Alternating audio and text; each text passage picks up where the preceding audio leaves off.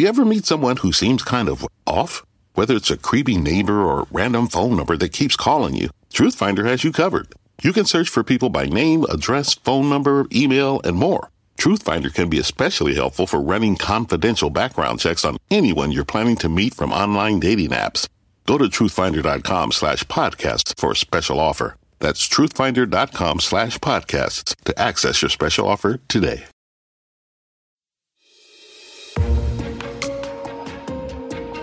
I'm Keith Morrison, and this is episode two of The Legend of Sleepy Hollow.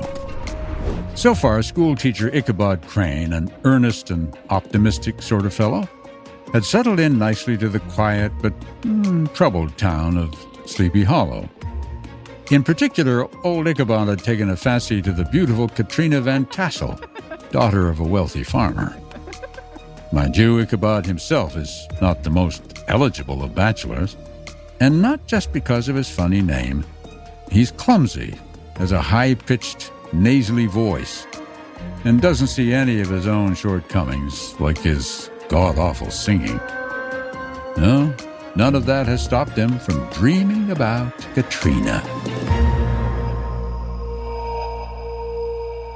He's already imagined what it would be like to be her husband, take his place as the head of the family, run her vast estate.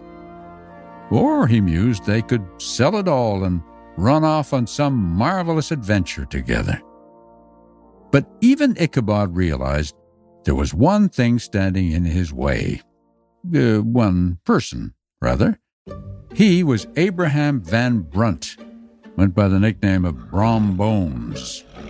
He was charming, of course, and fun loving, life of the party. But the thing that truly set him apart was his inhuman strength.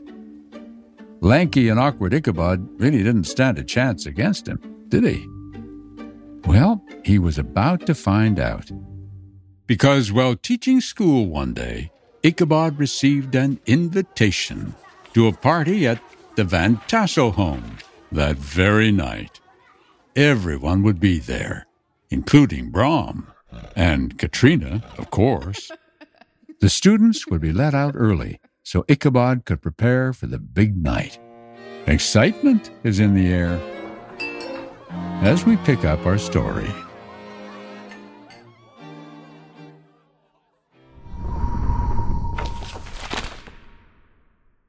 Was now bustle and hubbub in the late quiet schoolroom. The scholars were hurried through their lessons without stopping at trifles. Those who were nimble skipped over half with impunity, and those who were tardy had a smart application now and then in the rear to quicken their speed or help them over a tall word. Books were flung aside without being put away on the shelves. Inkstands were overturned, benches thrown down. The whole school was turned loose an hour before the usual time, bursting forth like a legion of young imps, yelping and racketing about the green in joy at their early emancipation. The gallant Ichabod now spent at least an extra half hour at his toilet, brushing and furbishing up his best and indeed only suit of rusty black and arranging his locks by a bit of broken looking glass that hung up in the schoolhouse. That he might make his appearance before his mistress in the true style of a cavalier, he borrowed a horse from the farmer with whom he was domesticated, a choleric old Dutchman by the name of Hans van Ripper. And thus gallantly mounted, he issued forth like a knight errant in quest of adventures. But I should, in the true spirit of romantic story, give some account of the looks and equipments of my hero and his steed. The animal he bestrode was a broken down plow horse that had outlived almost everything but its viciousness. He was gaunt and shagged, with a ewe neck and a head like a hammer. His rusty mane and tail were tangled and knotted with burrs. One eye had lost its pupil and was glaring and spectral, but the other had the gleam of a genuine devil in it. Still, he must have had fire and mettle in his day, if we may judge from the name he bore of gunpowder. He had, in fact, been a favorite steed of his master's, the choleric Van Ripper, who was a furious rider and had infused very probably some of his own spirit into the animal, for, old and broken down as he looked, there was more of the lurking devil in him than any young filly in the country. Ichabod was a suitable figure for such a steed. He rode with short stirrups, which brought his knees nearly up to the pommel of the saddle. His sharp elbows stuck out like grasshoppers. He carried his whip in the perpendicular in his hand, like a scepter. And as his horse jogged on, the motion of his arms was not unlike the flapping of a pair of wings. A small wool hat rested on the top of his nose, uh, for so his scanty strip of forehead might be called, and the skirts of his black coat fluttered out almost to the horse's tail. Such was the appearance of Ichabod and his steed as they shambled out of the gate of Hans Van Ripper. And it was altogether such an apparition as is seldom to be met in broad daylight. It was, as I have said, a fine autumnal day. The sky was clear and serene, and nature wore that rich and golden livery which we always associate with the idea of abundance. The forests had put on their sober brown and yellow, while some trees of the tenderer kind had been nipped by the frosts into brilliant dyes of orange and purple and scarlet. Streaming files of wild ducks began to make their appearance, high in the air. The bark of the squirrel might be heard from the groves of beech and hickory nuts, and the pensive whistle of the quail at intervals from the neighboring stubble field. The small birds were taking their farewell banquets. In the fullness of their revelry, they fluttered, chirping and frolicking from bush to bush and tree to tree, capricious from the very profusion and variety around them.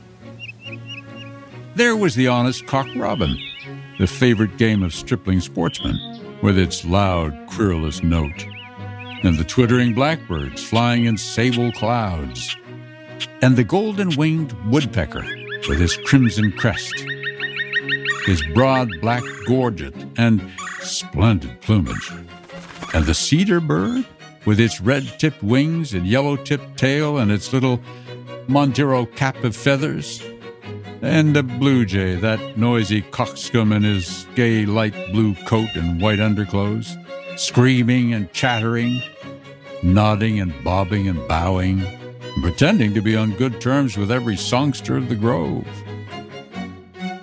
As Ichabod jogged slowly on his way, his eye, ever open to every symptom of culinary abundance, ranged with delight over the treasures of jolly autumn.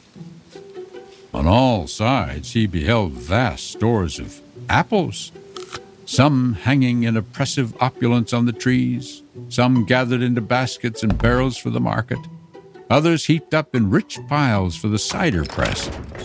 And further on, he beheld great fields of Indian corn, with its golden ears peeping from their leafy coverts, and holding out the promise of cakes and hasty pudding.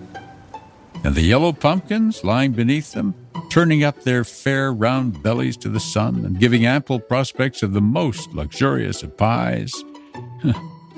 and anon he passed the fragrant buckwheat fields breathing the odor of the beehive. And as he beheld them, soft anticipations stole over his mind of dainty slapjacks, well buttered, garnished with honey or treacle by the delicate little dimpled hand of Katrina Van Tassel. Thus feeding his mind with many sweet thoughts, he journeyed along the sides of a range of hills which look out upon some of the goodliest scenes of the mighty Hudson. The sun gradually wheeled his broad disk down in the west. The wide bosom of the Tappan Zee lay motionless and glassy, except that here and there a gentle undulation waved and prolonged the blue shadow of the distant mountain. A few amber clouds floated in the sky, without a breath of air to move them. The horizon was of a fine golden tint, changing gradually into a pure apple green, and from that into the deep blue of the mid heaven. A slanting ray lingered on the woody crests of the precipices that overhung some parts of the river, giving greater depth to the dark gray and purple of their rocky sides. A sloop was loitering in the distance, dropping slowly down with the tide, her sail hanging uselessly against the mast. And as the reflection of the sky gleamed along the still water, it seemed as if the vessel was suspended in the air. So, Washington Irving has set the stage now for Ichabod Crane, rather full of himself and about to arrive at the home of the woman of his dreams, the lovely Katrina Van Tassel, his heart bursting, his ears quite deaf to the whispers about to surround him.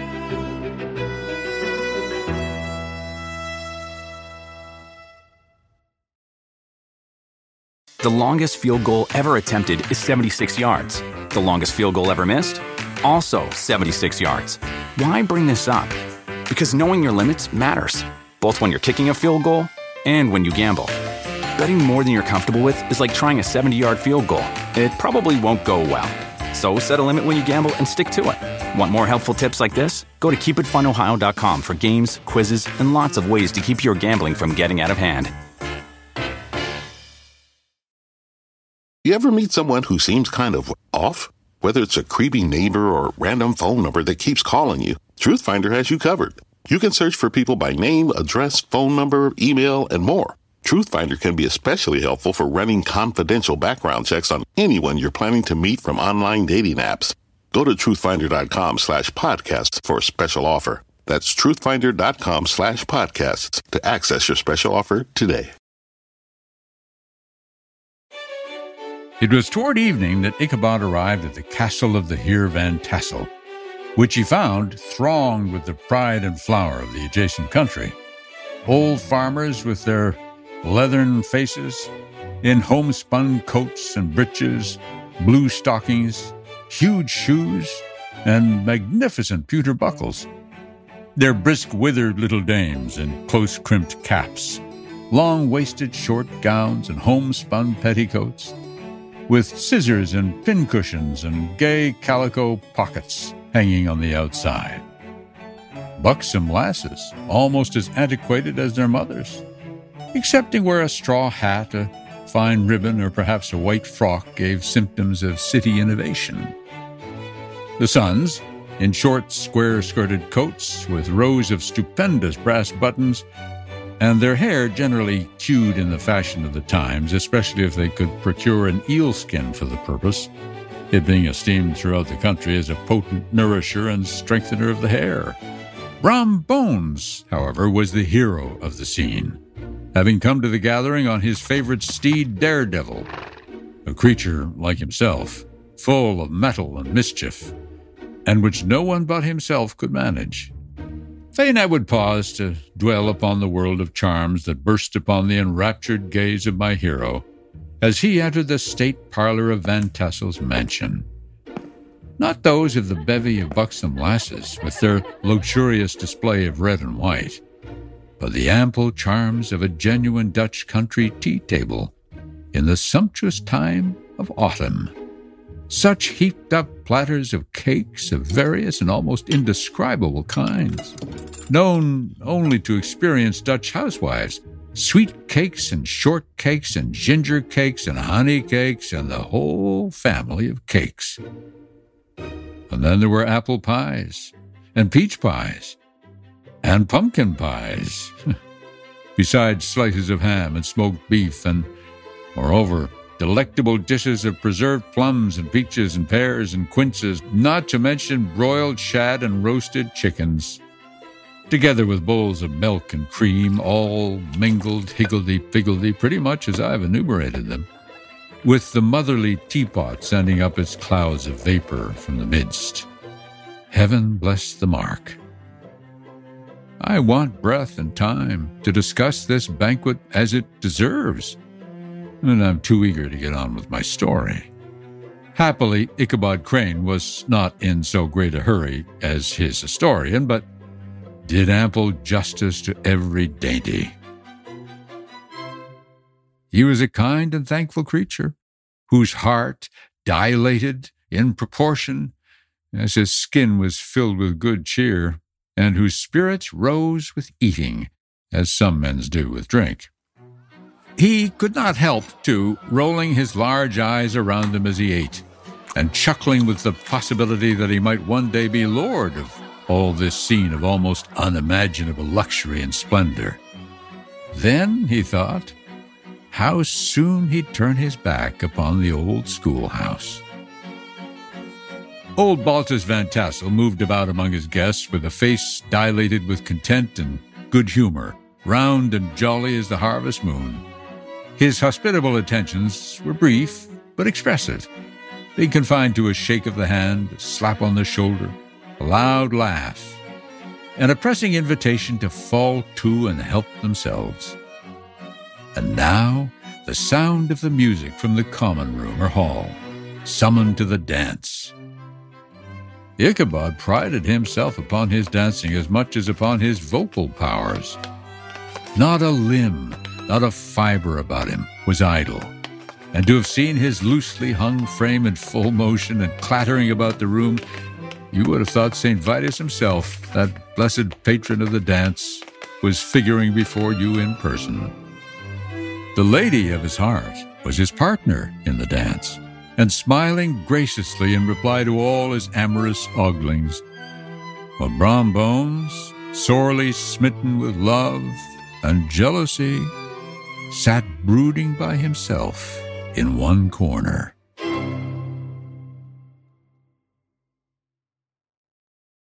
Save big money on everything. Now at Menards. Make quick work of your outdoor cleaning project with Masterforce outdoor and landscaping tools. The 80 volt cordless trimmer is powerful, efficient, and hassle free. So you spend less time working on your yard and more time enjoying the results. On sale now through May 19th. Check out our wide selection of Masterforce tools and see the rest of our deals on Menards.com. Save big money at Menards. You ever meet someone who seems kind of off? Whether it's a creepy neighbor or random phone number that keeps calling you, Truthfinder has you covered. You can search for people by name, address, phone number, email, and more. Truthfinder can be especially helpful for running confidential background checks on anyone you're planning to meet from online dating apps. Go to truthfinder.com slash podcasts for a special offer. That's truthfinder.com slash podcasts to access your special offer today. When the dance was at an end, Ichabod was attracted to a knot of the Sager folks who, with old Van Tassel, sat smoking at one end of the piazza, gossiping over former times and drawing out long stories about the war.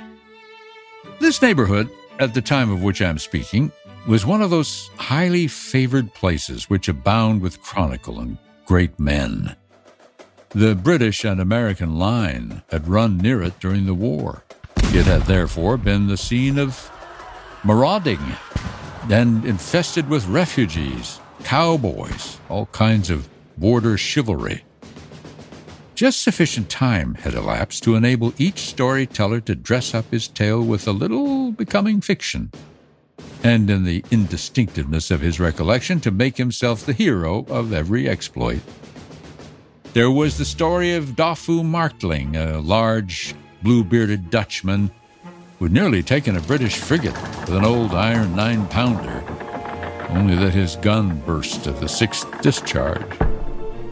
And there was an old gentleman who shall be nameless, who, in the Battle of White Plains, being an excellent master of defense, parried a musket ball with a small sword, insomuch as he absolutely felt it whiz around the blade and glance off the hilt in proof of which he was ready at any time to show the sword, with the hilt a little bent.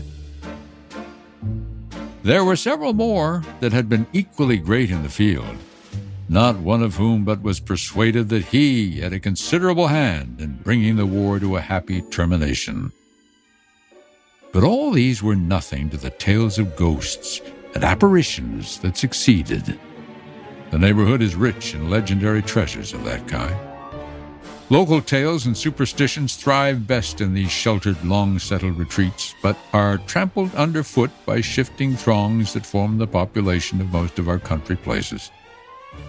Besides, there's no encouragement for ghosts in most of our villages, for they have scarcely had time to finish their first nap and turn themselves in their graves before their surviving friends have traveled away from the neighborhood, so that when they turn out at night to walk their rounds, they have no acquaintance left to call upon. This is perhaps the reason why we so seldom hear of ghosts except in our long established Dutch communities. The immediate cause, however, of the prevalence of supernatural stories in these parts was doubtless owing to the vicinity of Sleepy Hollow. There was a contagion in the very air that blew from that haunted region. It breathed forth an atmosphere of dreams and fancies, infecting all the land. Several of the Sleepy Hollow people were present at Van Tassel's, and as usual were doling out their wild and wonderful legends. Many dismal tales were told about funeral trains and mourning cries and wailings heard and seen about the great tree which stood in the neighborhood. Some mention was made also of the woman in white that haunted the dark glen at Raven Rock and was often heard to shriek on winter nights before a storm, having perished there in the snow. The chief part of the stories, however, turned upon the favorite specter of Sleepy Hollow, the headless horseman, who had been heard several times of late patrolling the country, and it was said tethered his horse nightly among the graves in the churchyard. The sequestered situation of this church seems always to have made it a favorite haunt of troubled spirits. It stands on a knoll surrounded by locust trees and lofty elms. A gentle slope descends from it to a silver sheet of water, bordered by high trees, between which peeps may be caught at the blue hills of the Hudson to look upon its grass grown yard, where the sunbeams seem to sleep so quietly. One would think that there at least the dead might rest in peace. On one side of the church extends a wide, woody dell, along which raves a large brook among broken rocks and trunks of fallen trees. Over a deep black part of the stream, not far from the church, was formerly thrown a wooden bridge. The road that led to it and the bridge itself were thickly shaded by overhanging trees which cast a gloom about it, even in the daytime, but occasioned a fearful darkness at night. Such was one of the favorite haunts of the headless horseman, and the place where he was most frequently encountered. The tale was told of old Brouwer, a most heretical disbeliever in ghosts, how he met the horseman returning from his foray into Sleepy Hollow, and was obliged to get up behind him how they galloped over bush and brake, over hill and swamp, until they reached the bridge, when the horseman suddenly turned into a skeleton, threw old Brouwer into the brook, and sprang away over the treetops with a clap of thunder. This story was immediately matched by a thrice marvelous adventure of Brom Bones, who made light of the galloping headless horseman as an errant jockey he affirmed that on returning one night from the neighboring village of Sing Sing, he had been overtaken by this midnight trooper, that he had offered to race with him for a bowl of punch, and should have won it too, for Daredevil beat the goblin horse all but hollow. But just as they came to the church bridge, the headless horseman bolted and vanished in a flash of fire. All these tales told in that drowsy undertone with which men talk in the dark, the countenances of the listeners only now and then receiving a casual gleam from the glare of the pipe, sank deep in the mind of Ichabod. He repaid them in kind with large extracts from his invaluable author, Cotton Mather, and added many marvelous events that had taken place in his native state of Connecticut and fearful sights which he had seen in his nightly walks about Sleepy Hollow. The revel now gradually broke up. The old farmers gathered together their families in their wagons and were heard for some time rattling along the hollow roads and over the distant hills. Some of the damsels mounted on pillions behind their favorite swains, and their light-hearted laughter, mingling with the clatter of hoofs, echoed along the silent woodlands, sounding fainter and fainter until they gradually died away, and the late scene of noise and frolic was all silent and deserted. Ichabod only lingered behind, according to the custom of country lovers, to have a tete-a-tete with the heiress, fully convinced that he was now on the high road to success. But was he? Such a clever fellow, that Washington Irving, having given our superstitious hero a tantalizing taste of his wildest dream come true. Well, pride and hubris cometh before a fall, don't they? Yes. Fate was watching even now, its beady eye across the crowded dance floor, and in the terrifying dark of Sleepy Hollow.